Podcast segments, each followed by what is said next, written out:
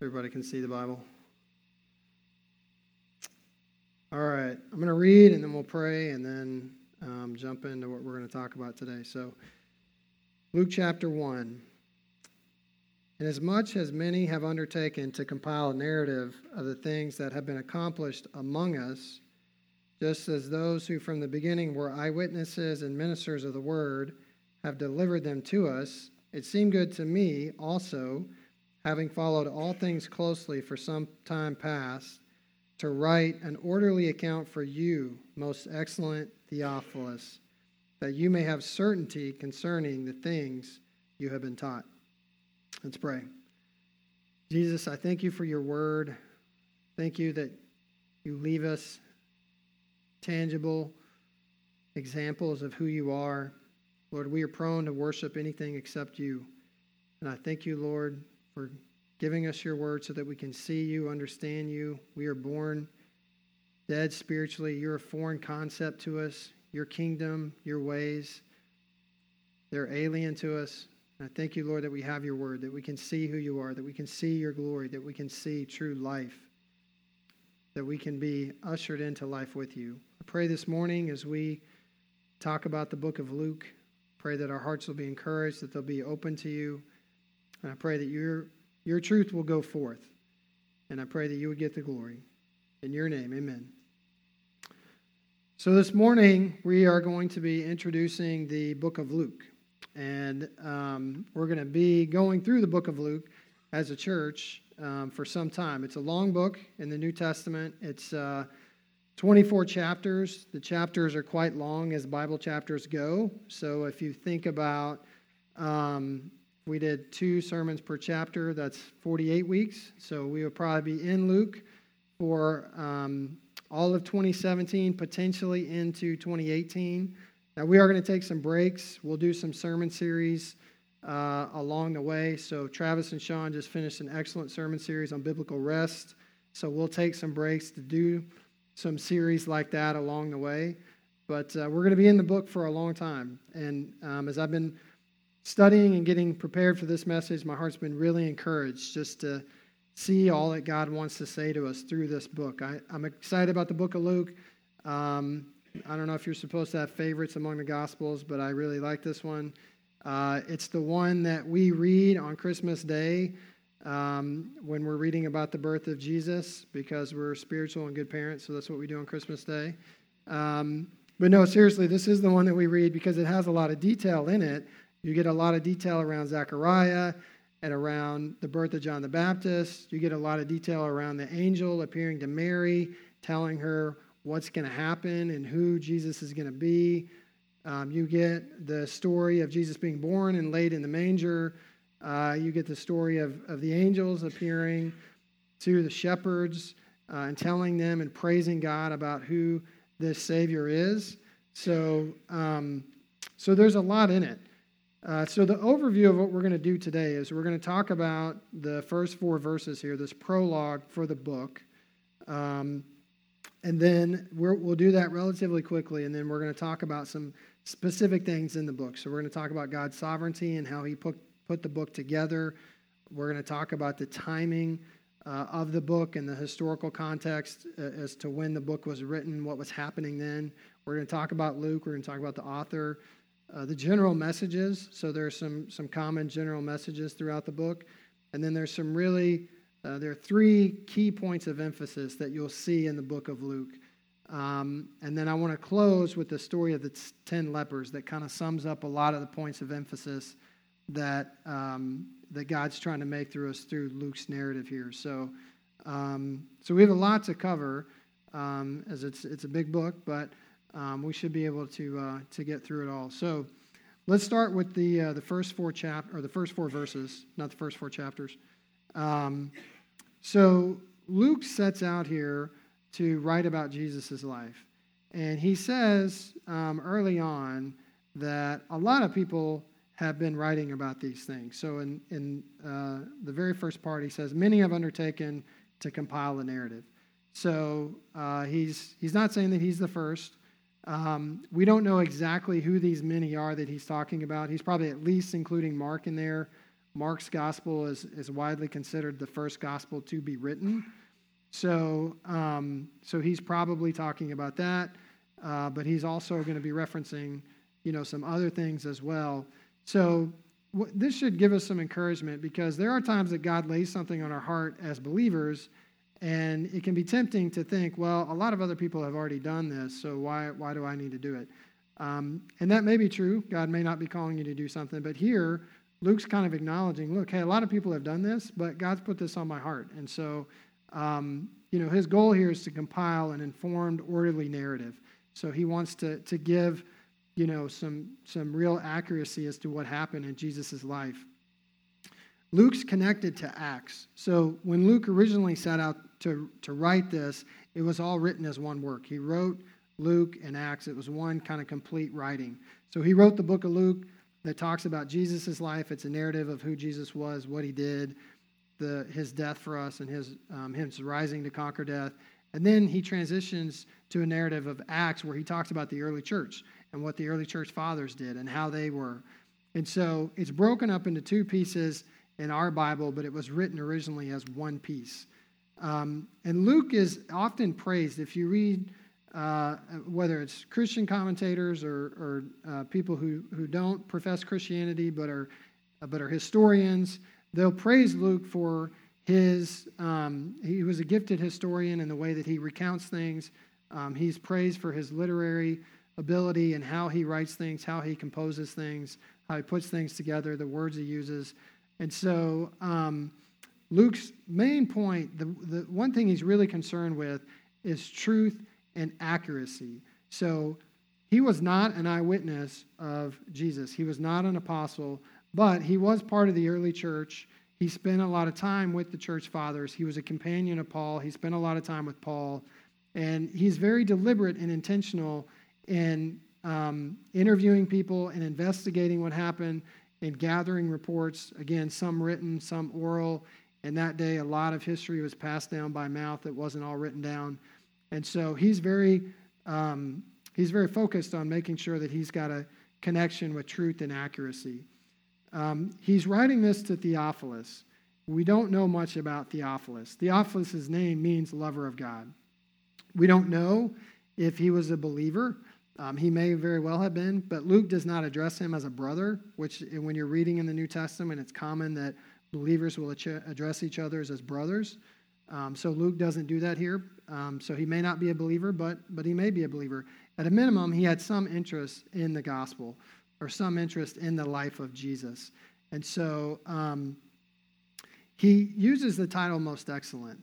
And that may be a title of courtesy, but it probably more likely implied some, some kind of rank. So in the time that, uh, that this is written, society was broken into a lot of different layers and a lot of different levels. And so um, he probably has some, some level of rank in Roman society or in the society that Luke is writing to him. It's possible that Theophilus was going to be the publisher of the gospel. So Luke was, um, was writing this probably with the intention of it being widely disseminated with a lot of people reading it. And so it may be that Theophilus was going to be the conduit for how that got out to others. Um, but the main point of, of, he tells us right here in his prologue what his main point is. And um, it's that Christianity is, is real and that it's trustworthy. And so um, Ned Stonehouse set comments on it this way. He says the main impact of the prologue here is that Christianity is true and capable of confirmation by appeal to what happened. So Luke wants us to know that these things are real and that they're trustworthy. So that's a little bit about um, kind of the prologue. So now I want to move and I want to talk some about God's sovereignty. Um, so if you'll, if you'll flip to the next slide. So the um, one thing to keep in mind is God is uh, sovereign. That means He's in control. He has the power over all of history. So from the beginning of creation to the end of time, God is sovereignly working His plan. So it's important for us anytime we come to a gospel to remember that these accounts are not in there haphazardly or accidentally. God has intentionally placed them in there for us to read. And so John kind of alludes to this when in his gospel, at the very end of his gospel, in John 21 25, he says this. Now, there are many other things that Jesus did. So he's just given a recount of Jesus' life. He says there are many other things that Jesus did. Were every one of them to be written, I suppose the world itself could not contain the books that would be written. So John's telling us Jesus did a lot. He had a lot of conversations. He did a lot of miracles. He did a lot of admonishing, of teaching, of rebuking. In fact, it was so much that had it all been recorded, John speculates the world couldn't couldn't hold it. So, what we're given here is a very very small microcosm of the life of Jesus. And so each one of these pieces is in here intentionally and God wants to use it in a way to communicate to us. So we should cling to each piece as important. Some of them are going to be hard to understand, but again, you know, we are born spiritually dead. And so understanding God and his kingdom through sanctification is something that's going to be ongoing until until we do have complete knowledge and we're with him in glory. So keep that in mind. Um, one thing to keep in mind is in Luke and in all of these gospels, we get no uh, shred of evidence of what Jesus looked like. So we don't know if he was tall, if he was short. We don't know if he was lean, if he was plump. We don't know what kind of jokes he told. We don't know what eye color he had. We don't know anything about how he looked. And that's intentional. God, if God wanted us to know those things, they would be in there. But as I was thinking about this, we are so prone to worship anything except God. And so, can you imagine if we knew Jesus had green eyes, every Christian would be praying that their baby has green eyes. Because we would view these certain traits as more holy if we had anything about what Jesus looked like. And that's not the point of the gospel. The point of the gospel is who Jesus was and what he did. So I'm very thankful. And, and, and as I was thinking about this, the, the connection in the Old Testament with Samuel came to mind. So Samuel was one of God's um, most honored uh, priests for the nation of Israel. And so Samuel uses, God uses Samuel to anoint kings. And so once God has rejected Saul as king over Israel, he tells Samuel, Hey, I've appointed a new king. I want you to go to the house of Jesse, and I'm going to tell you which one of his sons is going to be king. And so Samuel goes and listen to what it says. Um, keep in mind, Samuel, Samuel dialogues directly with God. So this is somebody who has a good understanding of who God is. So in 1 Samuel 16, 6 through 8, when they, this is what it says. When they came, that means Jesse's sons, so Jesse brings in his sons, he looked on Eliab and thought, Surely the Lord's anointed is before him. But the Lord said to Samuel, Do not look on his appearance or the height or on the height of his stature. So he probably a tall guy like myself and so he says, Do not look on his appearance or the height of his stature, because I have rejected him. For the Lord sees not as man sees. Man sees the outward appearance, but the Lord looks on the heart. And so we don't know anything about Jesus' physical appearance or personality. And that's important because what is important about Jesus is not what he looked like or, or how he acted, but it was what Jesus did and who he was. He was the Son of God, and that's more important than any of his personality traits or physical appearance. So let's move and talk about the time, the time that the book was written, and then just the kind of the historical context of the uh, of the time. So we don't know for sure the date that the book was written. There are kind of three main suggestions. Um, either it was written around uh, AD 63, AD 75 to 82, or sometime early in the second century. Now, a lot of commentators favor AD 63. Again, we don't know for sure. Uh, that fits well because Luke, none, nothing that Luke records in the book of Luke or in the book of Acts goes past the date of AD 62. So we don't get in the book of Acts uh, how or when Paul died. Uh, we don't get in the book of Acts the fall of Jerusalem, which, which was prophesied about. That happened in AD 70. So, um, so that date of AD 63 would fit pretty well in that why Luke only wrote up to a certain point and then not beyond that. Um, more importantly, let's talk about the historical context of what what first century life was like. Um, so those in authority, kind of uh, those who were in power, enjoyed a decent amount of freedom, much more so than the masses. But in general, people didn't enjoy a lot of the freedoms and rights that we have today. So Jesus, at the time that he's born, the Romans are in charge of most of the ancient world. So the Jewish people, the Jewish nation has been conquered. The Romans have come in. They're ruling over Israel. They're ruling over most of the rest of the world. And um, they're, so they're kind of in, in charge. They kind of get to call the shots. Uh, and they view themselves as far superior to any other kind of nationality or race.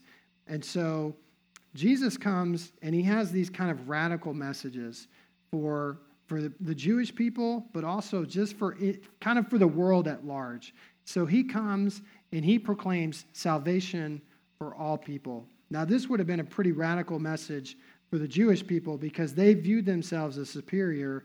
They viewed themselves as God's kind of chosen people and that they were superior to, to kind of the other races and nations in the world. And so um, Jesus comes and says, hey, regardless of race, social status, economic status, salvation is for all people. And he proclaims this message that all human life matters. So in that period of time, women, children, uh, the poor didn't have didn't have a lot of rights, and they could be easily abused and abused and taken advantage of by those in power without much repercussion. And so um, Jesus comes and he says, um, you know, he basically challenges this these status quos and proclaims salvation for all people, and and not just for those who are who are in power. Um, and he offers an example, another radical message of one who's in power, but instead of kind of lording over those in authority underneath him, he, he serves. He comes as one who serves, who offers himself um, on behalf of his people, even to the point of dying. He's willing to serve and be killed um, so that we would have access to salvation. This is a radical message today. I mean, not, it was a radical message then, because basically the way you came to power often was by the sword, by, by victories, by, by slaying and killing people and subduing other people. And so Jesus comes and says, no, real power is demonstrated through humble service to other people. Um, and, and that message kind of is, you know, if you know much about history, which I don't, but anything I have read about history, usually those in charge are, are kind of clinging to and lording over those who are under their care instead of serving them and offering themselves. And then he comes and he brings this idea of kind of true healing and freedom. And um, th- this idea is explored by Miroslav Volf. In his, he, has, he writes an excellent book called Exclusion and Embrace. And in that book, he talks about how most revolutions, most regimes that are overthrown, most changes of power, all you do is you just switch sides. And so what happens most of the time is those who are being oppressed now become the oppressors. And so he gives, he gives countless examples of this through history. But, but it's, it, most people, when they're fighting for change, they're really just fighting to gain power over the other side. And so what you see is those who were um, under the pain of being oppressed now become those who inflict pain on those who were the oppressors. And he talks about how the gospel is the only message that can bring true healing and freedom. And it's the only message that can give oppressors the ability to view those they're oppressing um, with, with dignity and as valuable and being willing to serve them. And he talks about how the gospel is the only message that can give the oppressed the ability to be able to forgive and heal those who have oppressed them instead of just trying to flip the script.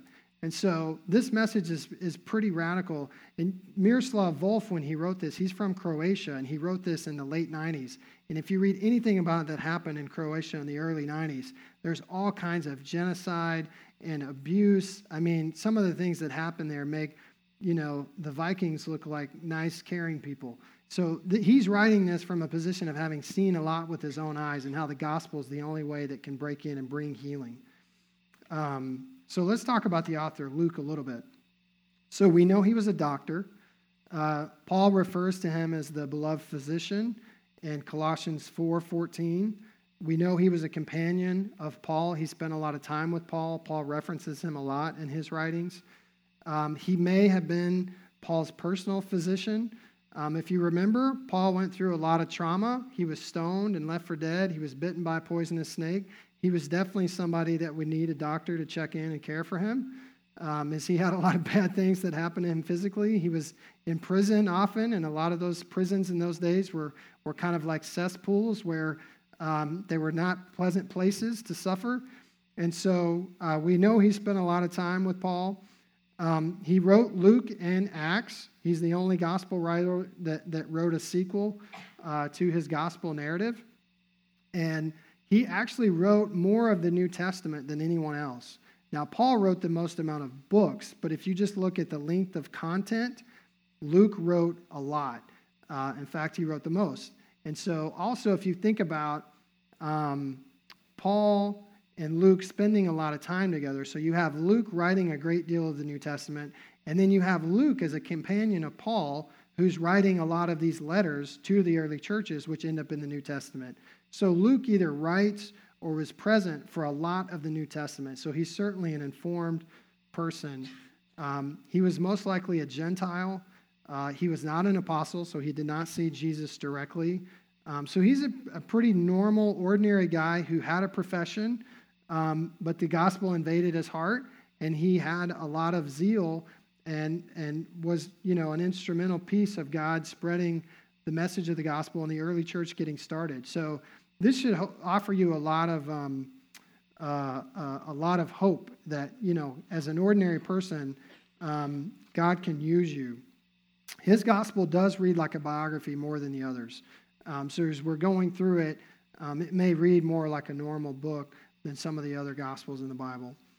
Um, let's talk about the general messages. So I want to want to hit some general messages, talk about some points of emphasis, and then we're going to close with the uh, the story of the ten lepers. So um, for Luke, there's some one one thing that's really important for him is kind of this general message that Jesus is the purpose of all of history, and so this story of Jesus' life is really important because it's the inflection point around which all history revolves.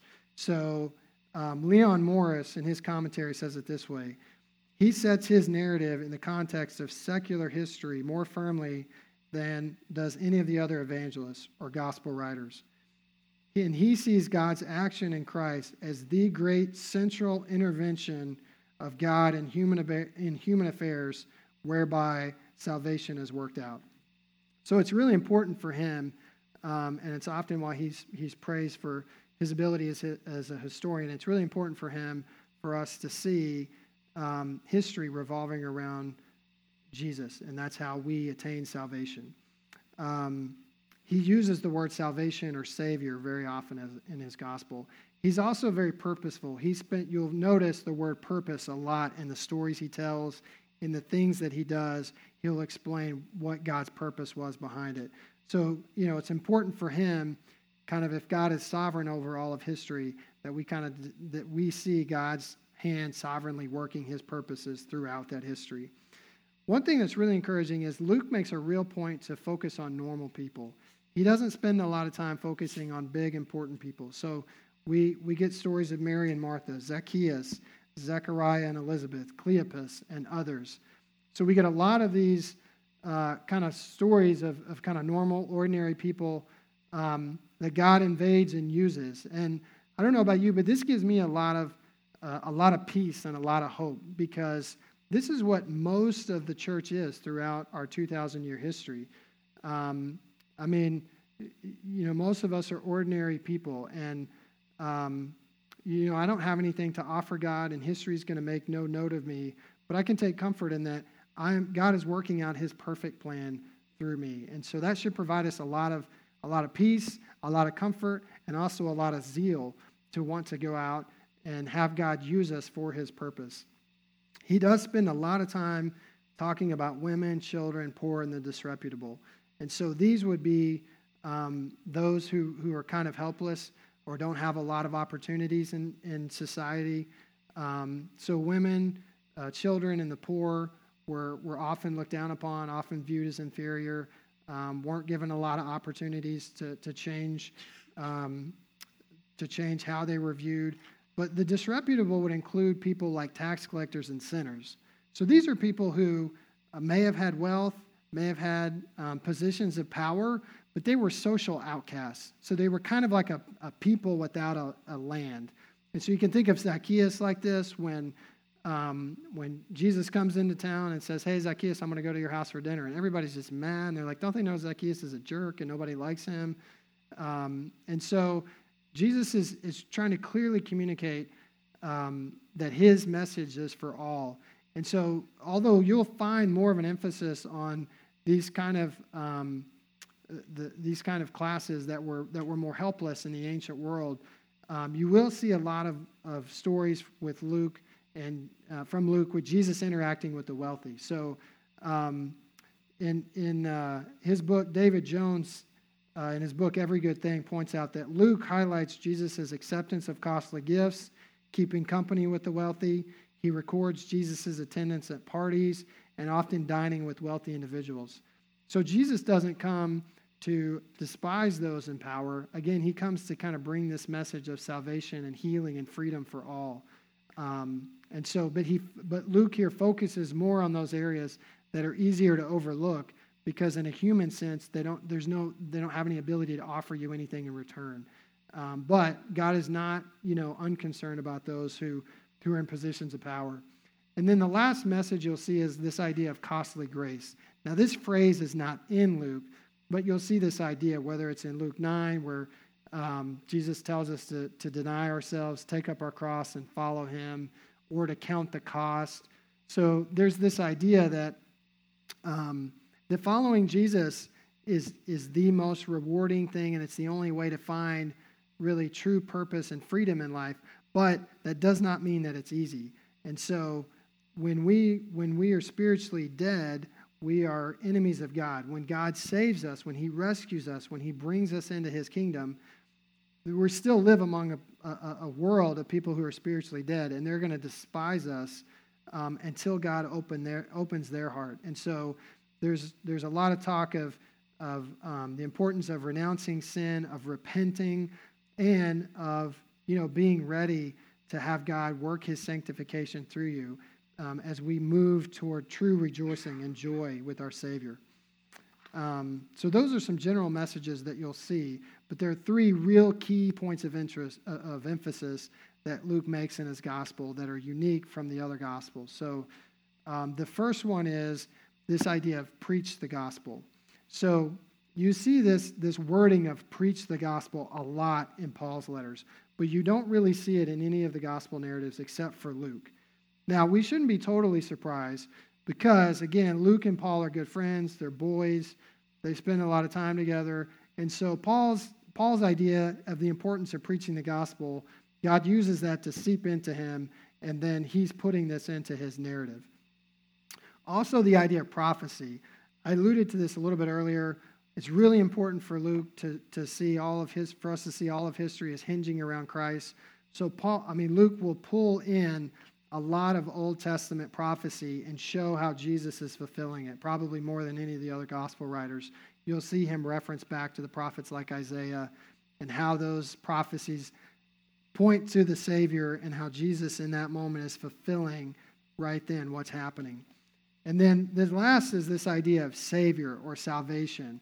So you don't see this as much in the other Gospels, but it's similar to what John does in his Gospel with the Word. So in John 1 1, it says, In the beginning was the Word, and the Word was with God, and the Word was God.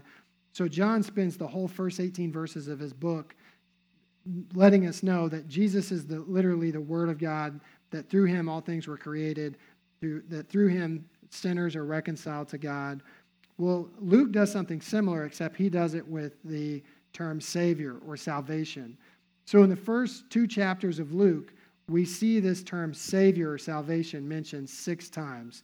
So, for example, in chapter 2, in verses 10 and 11, he says, This is where the angels are appearing to the shepherds after Jesus has been born.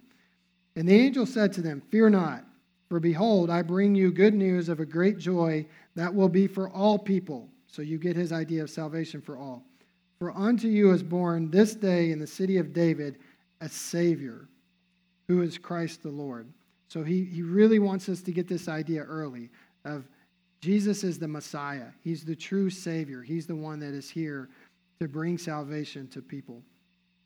And as I was thinking about these themes of kind of the, the importance of preaching the gospel, um, the importance of Jesus being viewed as our Savior, our salvation, and, and, kind of how all of, of history God has been orchestrating His plan, uh, it really brought a lot of encouragement to my heart. And, and as we were discussing some of the main points as elders to emphasize through the book, this idea of, of evangelism and, and, God's plan kept coming up. And, and I found myself being more and more encouraged, and specifically encouraged just in the way of we all have people that we struggle to relate to. We all have people that we struggle to, to connect with.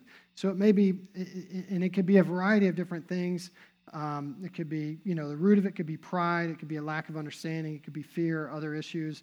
Um, so, you know, sometimes we can struggle to relate to other races. So maybe you have difficulty knowing how to talk to white people. Maybe you feel uncomfortable around, you know, black people, or you don't know how to, you feel speechless around Hispanic people, or, or don't know how to relate to Asian people.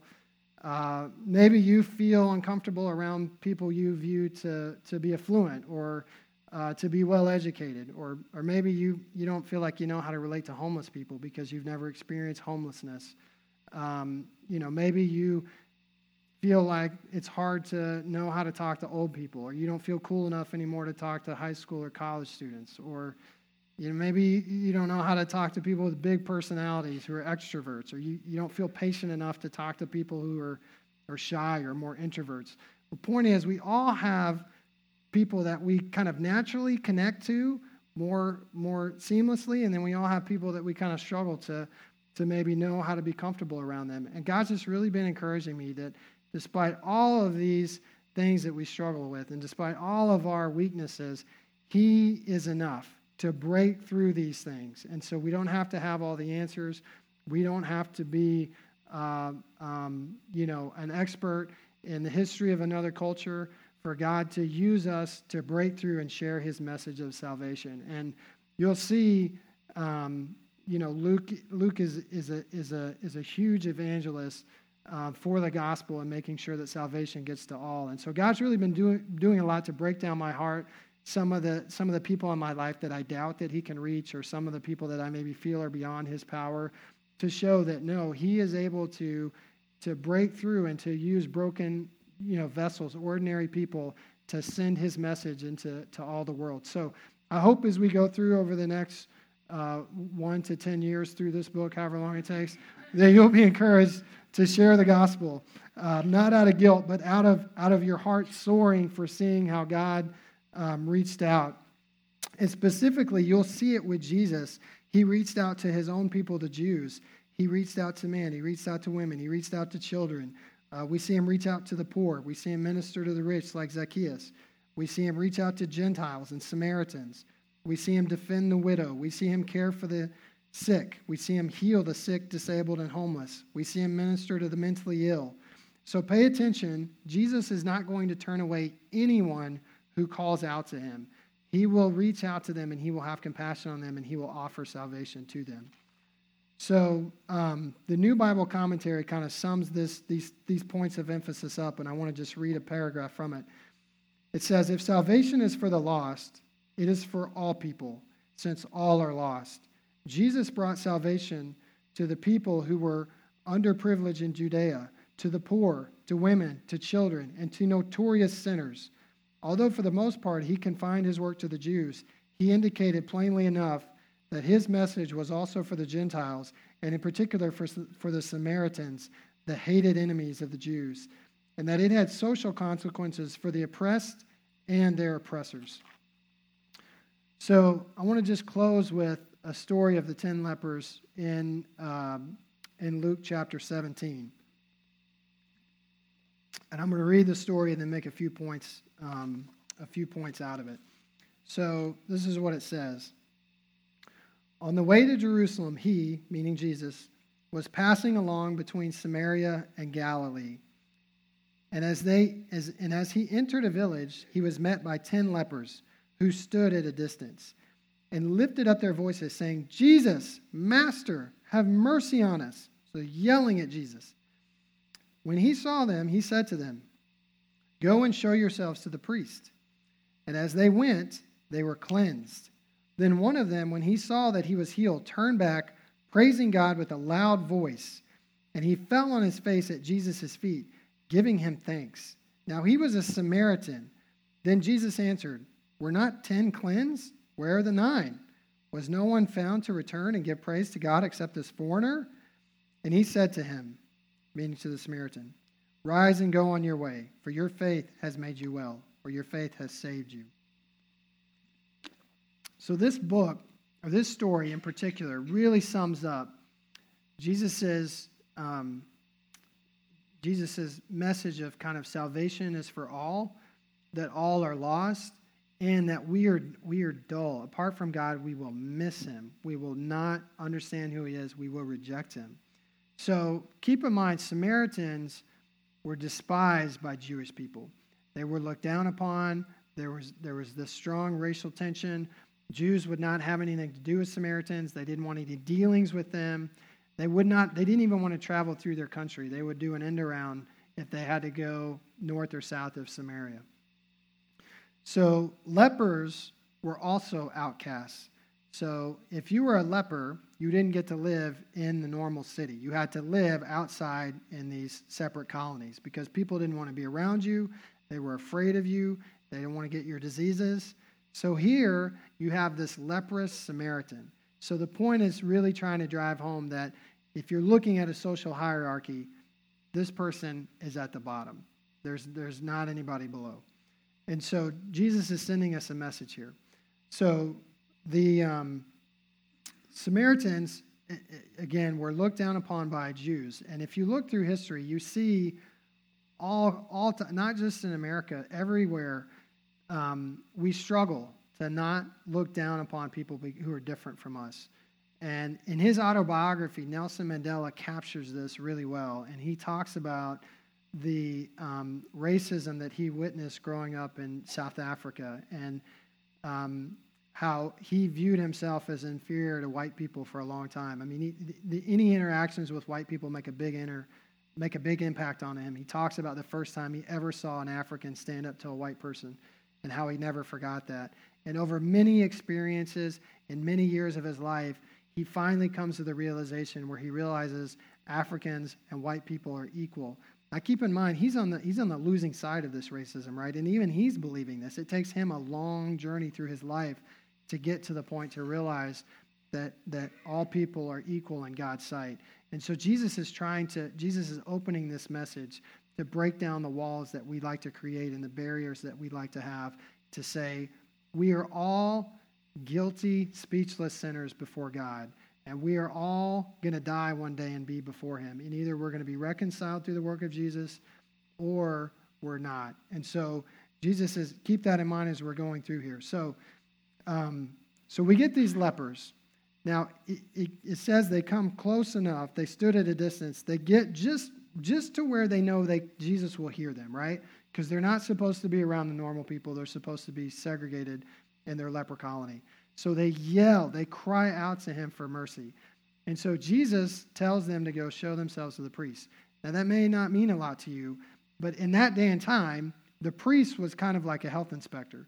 So if you got leprosy and you got cleansed from it, before you could come back into society and function normally again, you had to get a clean bill of health from the priest. So when Jesus says, Go show yourselves to the priest, that now he didn't say you're healed. They, these 10 people have to leave on faith that by the time they get to the priest, their leprosy is going to be gone. Well, it must have been pretty fast. So they start on their journey, and then they're all healed. And one of them is so overcome, and he realizes who Jesus is, that it says he comes back um, praising God with a loud voice. So it's not just that he got physical healing, but he realizes who God is. And so you have to think of the awkwardness of the situation. Here, you have a Samaritan coming and making this big scene and throwing himself down in front of Jesus. That would have made the people around Jesus uncomfortable already. And you have this guy who was just yelling out that he needed healing because he's a leper and he hasn't gotten his clean bill of health. And so now he's in front of Jesus near all these other people. So, if there was anybody who would not go back to Jesus and offer praise because of the social awkwardness, It's this Samaritan leper. Yet he is touched by God and he realizes who God is, and he doesn't care about any of that stuff. And Jesus is trying to make the point again salvation is for all, all are in need of salvation.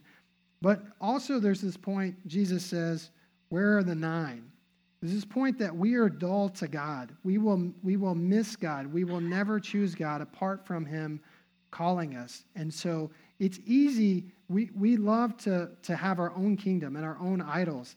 And we more want to kind of view God as this like benevolent grandfather, where if our, if our journey hits any kind of bumps or any kind of trouble, we want Him to kind of come in and fix it or make things right and then exit back out so we can continue on our own plan. And so, apart from God opening our eyes, we will never recognize who God is. We'll never cry out for spiritual healing or salvation from our sins. But, but when God does break through, we can't help but come and offer him praise and offer ourselves to him for all that he's done, that we have nothing to offer him, yet he gives us salvation. And so God is God is irresistible, even though we are dull in our flesh. We cannot reject him once he calls us. And so the last thing I want to close with is just God is in Luke is going to explain how his kingdom works and how he works. And it's a foreign, it's an alien concept to us. We need the Holy Spirit to show us, but he will be faithful to show us. So I want to just recount some of the stories that are included in Luke, not all of them, but some of them, so that we can be excited about what's coming. So we get Zechariah's prophecy, we get Jesus' birth, we get the angels appearing to the shepherds, we get the temptation of Jesus. Jesus heals Mary, the Beatitudes, the story of building your house on the rock. Jesus heals the centurion servant. Jesus raises a widow's son. Jesus calms the storm. Jesus heals a woman and Jairus' daughter. Jesus feeds the 5,000. Take up your cross.